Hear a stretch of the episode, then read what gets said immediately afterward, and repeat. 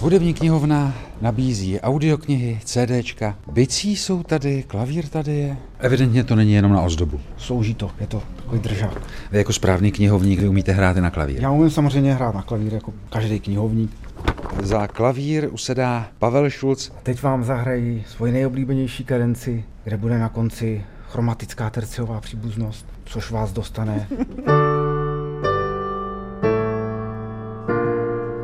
Březen, měsíc čtenářů, není tak úplně o tom, že si sem asi všichni přijdou zahrát. Co všechno nabídnete v prostoru? Velké množství akcí literárních, to je v podstatě standardní nabídka, ale my bychom je rádi oživili. Takže si u nás můžete dát rande s knihou. Vysvětluje ředitelka Krajské vědecké knihovny Dana Petrídesová. To je ono známé rande na slepo? Ano, a je to vlastně pro ty, kteří nevědí, co číst. Takže knihovníci připraví neprůhledně zabalené balíčky s knihami. Nevíte, co si půjčujete a teprve až dorazíte domů, tak zjistíte, jestli jste našel svoji životní lásku anebo nenašel. Po celý měsíc eh, tady bude pohádkový galimatiáž, soutěž pro nejmenší čtenáře. Letos se tematicky březen zaměřuje na ty nejmenší čtenáře. Řada knihoven v republice je zapojená do projektu Bookstart, který eh, směřuje na batolata a hlavně na jejich rodiny že je důležité začít číst od nejútlejšího věku. Chystáte tady třeba koutek, kde budou knihovnice se s dětmi batolit a prohlíže si s nimi leporelo? Takový klub pro maminky z batolaty tu probíhá už 6 let. Je to o tom, že se sejdeme s rodiči a s miminky, že si povídáme nad knížkou, ukazujeme si obrázky. Čas strávený v knihovně a s tou knihou je důležitý.